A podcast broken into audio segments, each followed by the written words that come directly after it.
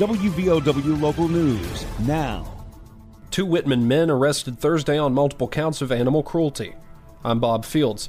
According to a criminal complaint filed in Logan County Magistrate Court, 21 year old Caleb Anthony Adkins and 52 year old Ralph William Adkins were taken into custody following the execution of a search warrant at their residence on Lark Lane Thursday. Logan County Sheriff P.D. Clemens, along with members of the Logan County Health Department and Code Enforcement, discovered 13 animals outside in the elements without proper heating and sustenance. The animals included chickens, dogs, and rabbits. Inside the residence, authorities report another 19 animals, all dead. According to the criminal complaint, the conditions surrounding said animals were less than adequate to sustain life. Officers allegedly found decomposing animals inside totes stacked throughout the residence. Moreover, the residents did not have active power, and an extension cord running from the nearby family member's residence was the only means of providing power. Caleb and Ralph Adkins are charged with a total of 32 counts of animal cruelty, procuring electricity, and misdemeanor conspiracy. Bond was set at $30,000 full cash for surety for each defendant. This is WVOW News. Medical emergencies are never expected, they just happen. And when they do, it's critical to know that the skilled emergency medicine specialists and advanced diagnostic technologies at Logan Regional Medical Center are nearby. With imaging, laboratory, and surgery services close, you have access to all the resources you need for high quality emergency medical care. Logan Regional Medical Center. Be well, live well, that's why we're here. For more information, visit loganregionalmedicalcenter.com. Coming up on Metro News Hotline.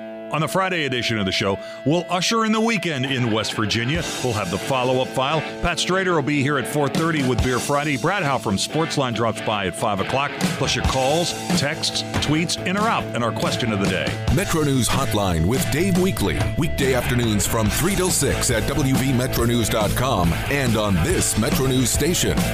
WVOW 1290 AM. A senior trooper with the West Virginia State Police resigned before an internal investigation into allegations of uploading child pornography was completed. The investigation into a now former senior trooper started after a tip was received in late January of 2024 that they were uploading child pornography. Both a criminal and internal administrative investigation were opened. The criminal investigation's findings have been given to the Cabell County prosecuting attorney. A Charleston man has been formally charged with attempted murder of a law enforcement officer. 43 year old Nathan Oxley is accused of shooting a Kanawha County deputy around 1 o'clock Thursday morning during a pursuit in Sissonville. Deputy was hit in the hand while exiting his car. He was taken to CAMC and reported stable and scheduled for surgery this morning. Oxley is also charged with malicious assault. Bond is set at $500,000 cash only. 13 News reporter Jordan Mead reports Oxley has a 20 year criminal record for charges including battery, assault on police and correctional officers, kidnapping, and destruction of property. Spring fire season begins today in West Virginia. Burning is prohibited between the hours of 7 a.m. and 5 p.m. through May 31st. All evening fires must be attended until completely extinguished and must be surrounded by a 10 foot safety strip comprised of non flammable materials like cinder blocks.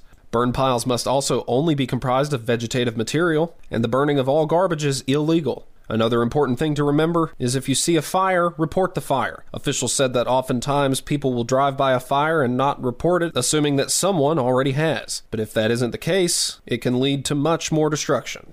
The Department of Commerce's National Telecommunications and Information Administration has accepted West Virginia's digital equity plan. It's part of the Internet for All initiative and part of the President's Investing in America agenda. It provides $2.75 billion to establish three grant programs that promote digital equity and inclusion. The program aims to ensure all people and communities have the skills, technology, and capacity to reap the full benefits of the digital economy. Using $728,065 from the State Digital Equity Planning Grant Program, West Virginia created a plan aimed at addressing disparities in digital access, skills, and affordability across the state. States are continuing to submit their plans for the NTIA's acceptance, and NTIA will accept plans on a rolling basis in the upcoming months. NTIA will launch the $1.44 billion Digital Equity Capacity Grant Program.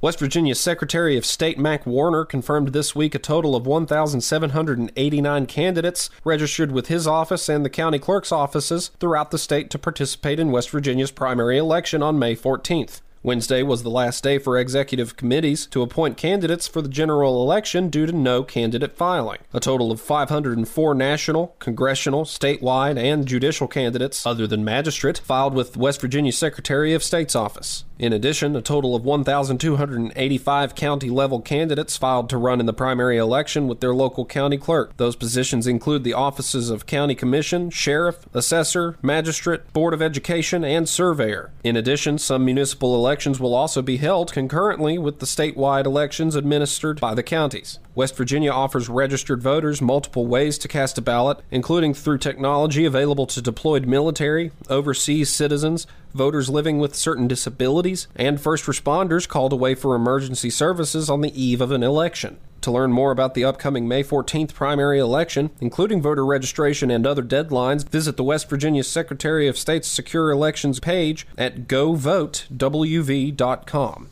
Workforce West Virginia announced the next date in a series of statewide virtual job fairs. Both employers and job seekers are invited to participate in the virtual event on Wednesday next week from 1 p.m. to 3:30 p.m. More than 5,000 job seekers have submitted resumes and participated in more than 11,000 booth visits since the monthly statewide virtual job fairs began, according to Scott Adkins, acting commissioner of Workforce West Virginia. For more information about Workforce West Virginia and the statewide virtual job fairs, visit their website at workforcewv.org or email wfwvvjf at wv.gov. And ABC News reporting today, two weeks after his death and a struggle to gain release of his body, a funeral is taking place today for Alexei Navalny. It took place at a church in Moscow that has strongly backed the war in Ukraine that Navalny opposed. A large crowd chanted his name as his coffin was brought into the church for the private service. His wife said this week she was unsure if the funeral would pass off peacefully or whether police would arrest supporters of her husband. Witnesses say Israeli troops fired on a crowd of Palestinians racing to pull food off an aid convoy in Gaza City on Thursday. Palestinian health officials say more than 100 people were killed in the chaos, bringing the death toll since the start of the Israeli Hamas war to more than 30,000. An Israeli Defense Force spokesman says many of those who died were trampled in the rush. And the U.S. Senate on Thursday night approved yet another short term funding bill, avoiding a partial government shutdown. The measure that passed by a vote of 77 to 13 now heads to the president's desk. The new funding deadlines for spending bills are now March 8 and March 22nd. Get local news on demand at WVOWradio.com and on your smart device with the WVOW mobile app. Here's the Coalfields forecast from the Storm Tracker 13 Weather Center. Moving ahead, second half of the day, rain showers possible. I bring an umbrella, and we'll look for the high around 54 degrees. And then on Saturday morning, we get a shower, and that moves away. We'll have partly sunny skies, and we're warming up. The trend is warmer, 64, and then Sunday, 73 with a sunny afternoon. At 13 News, Chief Meteorologist Spencer Adkins. Listen throughout the day or click on tristateupdate.com for more weather information from the Storm Tracker 13 Weather Center.